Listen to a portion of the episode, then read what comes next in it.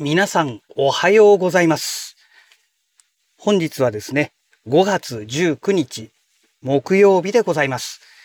車の中の気温は17.4度ですね。えーそれでは本日も行ってまいりたいと思います。えー本日の天気はですね、快晴ですね。えー青空がね、一面に広がってまして、雲もね、もう全然見当たらない、そういう天気ですね。あー、また今日から一週間仕事が始まるのかと思うと、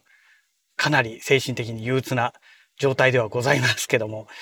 ね、あのコロナのね、3回目のワクチンを打ってから、どうもね、この後頭部から首肩にかけてね、なんか調子が良くなくてですね、うんちょっと困ったなという状態ですね。で、今朝ね、なんかね、この、なんて言うんでしょうかね。まあ、首から肩、後頭部から肩にかけてって言えばいいんでしょうかね。あのーなんて言うんでしょう。この肌の感覚がね、ちょっと麻痺してるような感じだったんですよ。痺れというか、麻痺というか、感覚がね、あんまりないんですよ。普通ね、あの、皮膚に何か物が当たれば、当たったって感覚あるじゃないですか。その表面の感覚がね、なんか、なくなってるんですよ。血の通りがね、すごく悪くなっている状態だったんじゃないのかなと思うんですけども、だそういうものが原因でね、結構頭痛が起きたりしてますんで、特に今日はちょっとひどかったなという状態でしたね。うん、気をつけなきゃいけないなという、まあ気をつけようがないんですけどね、まあ、ちょっとこの肩首をね、普段から極力肩を回すとかややるじゃないですか、運動とかでね。なんかそういうことをやっていかないといけないのかなというね、まあ、そんな感じがしましたね。はい。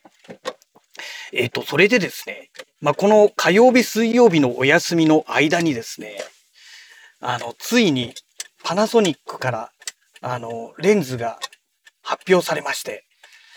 いやー、やっと出たかという感じなんですけども、えーパナソニックのね、ルミックスライカですね。えー 9mm F1.7 ということでね、えー昨日国内でもね、正式に発表されたという状態ですね。でね、発売がね、6月23日だったかな。うん。ですので、まだ1ヶ月ちょっとまだあるんですけども、当初ね、7月下旬頃なんて言われてましたから、まあ1ヶ月早まったなという状態ですね。で、肝心のお値段なんですけども、一昨日発表された時、海外での発表ではね、えー、まあ約500ドルぐらいというね、えーお話だったんですけども、え国内での販売はね、600、あ、600じゃないよ。6万、6万800何十円とかなんかそんな感じだったんですよ。まあ約 6, 6万ですね。6万でね、まあ購入できるという形になりましたので、まあ今ね、私があの、えープール金としてね、残してる、えー3万円がありますから、えーこれにね、今月1万5千円、来月1万5千円貯金すればね、合計で6万円になりますので、まあこれなら無理なく購入できるな、という状態にね、えーなりましたのでよかったな、と。まあ当初のお話ですと、まあ当初のお話も何も、私の計算予想ではね、えーまあ今、ものすごい円安になっておりますから、ラオアのね、えっ、と、何ミリだっけな ?6 ミリだったかな？あというね、レンズが販売されてるんですけども、これがね、日本円で12万5千円ですので、ドル換算で計算していくとね、どう考えてもね、9万円前後になる予定だったんですよ。だったんですけども、まあ意外にも安かったので、まあ6万円ということでしたので、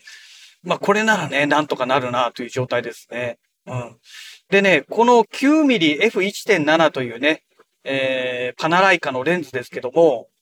まあ、あくまでね、これはね、動画用という、どうもね、えー、ことらしいんですよ。もう何人かの YouTuber さんがね、えー、もう YouTube で動画上げてまして、で、その中の一つをね、見たんですけども、やっぱりね、私が思ってた通り、えー、MTF 曲線っていうね、えーまあ、折れ線グラフみたいなものがあるんですけども、これで、まあ、あくまでね、このグラフでのお話なんですけども、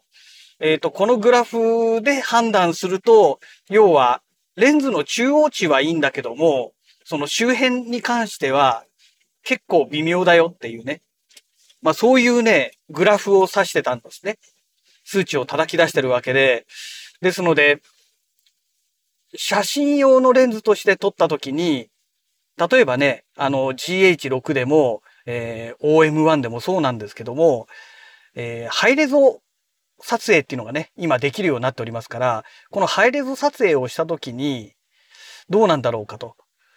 うん、いうね、お話になると思うんですよ。まあ、ハイレゾはあれかな。ソフトウェア上で合成だから関係ないのかもしれないですけども、ただね、4K の動画程度の解像度であればなんとかなると思うけども、例えば GH62500 万画素だったかな？えー、の解像度だと、ちょっともうレンズがね、その解像、レンレンズがこの写真のね、画像の解像度に追いついていけないんじゃないかというね、まあそういった疑惑もあったりしてですね、まあパナライカというね、えー、ライカのネーミングを取ってますけども、まあ基本的にはもうその動画向けで、えー、まあパナライカの中でもいわゆる廉価版というね、扱いになってくるのではないかなという感じがしましたね。ただ基本的にはね、私の場合、その写真を撮ってね、プリントするとかそういうことではないですし、本当にね、綺麗な画質で撮りたい場合は、あの、富士のね、GFX100S を使えばいいので、まあ、この 9mm のね、F1.7 のレンズでもまあ問題ないかなとは思ってるんですよね。まあ、いわゆるそのお散歩カメラ、もしくはね、えー、動画用という感じでね、捉えていけばいいのかななんて思ってます。でね、動画用のレンズという意味ではちょっとね、注意しなきゃいけないのが、フォーカスブリージングってやつですよね。あの、この焦点を合わせる位置が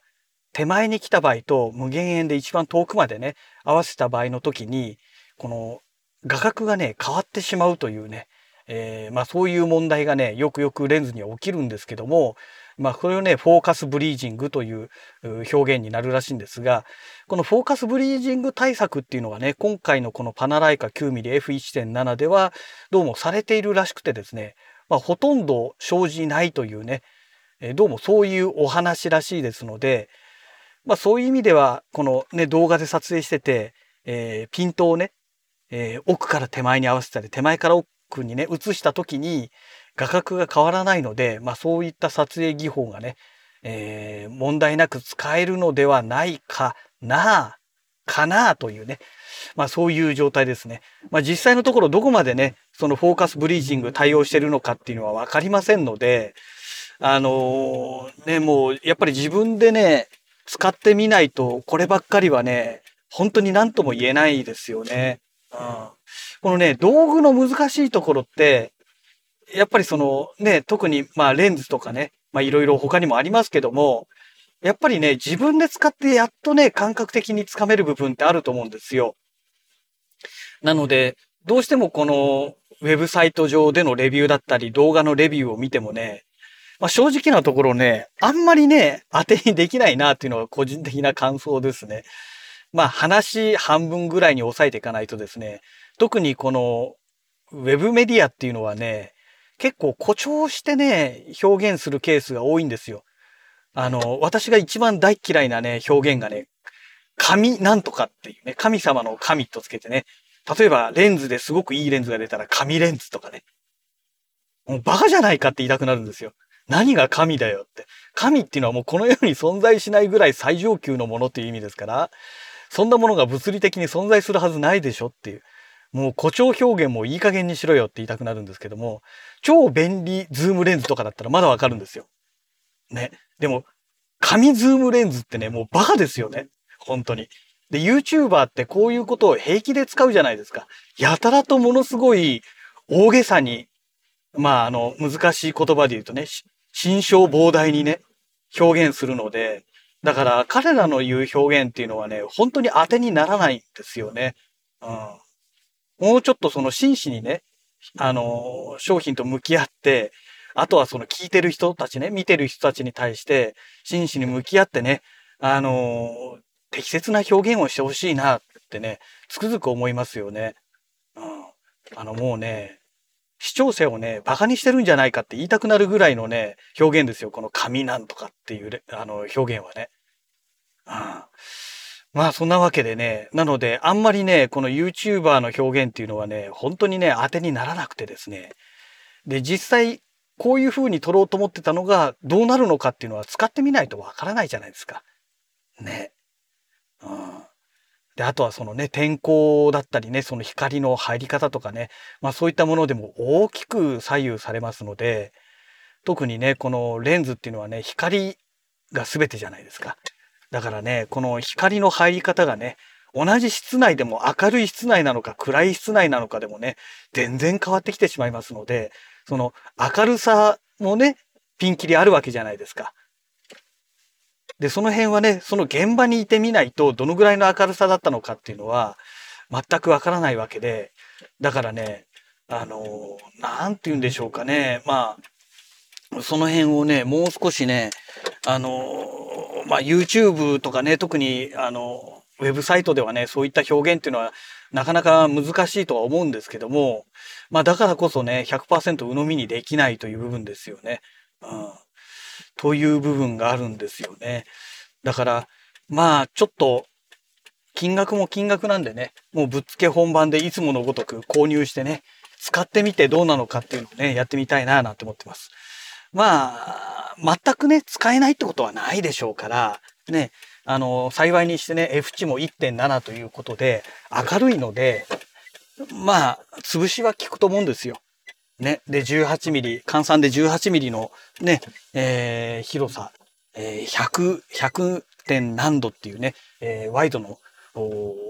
サイズで撮れますので、まあその辺をね、ちょっと期待したいななんて思っております。はい。えー、そんなわけでね、会社の駐車場に到着しましたので、また次回のラジログをお楽しみください。それではまた。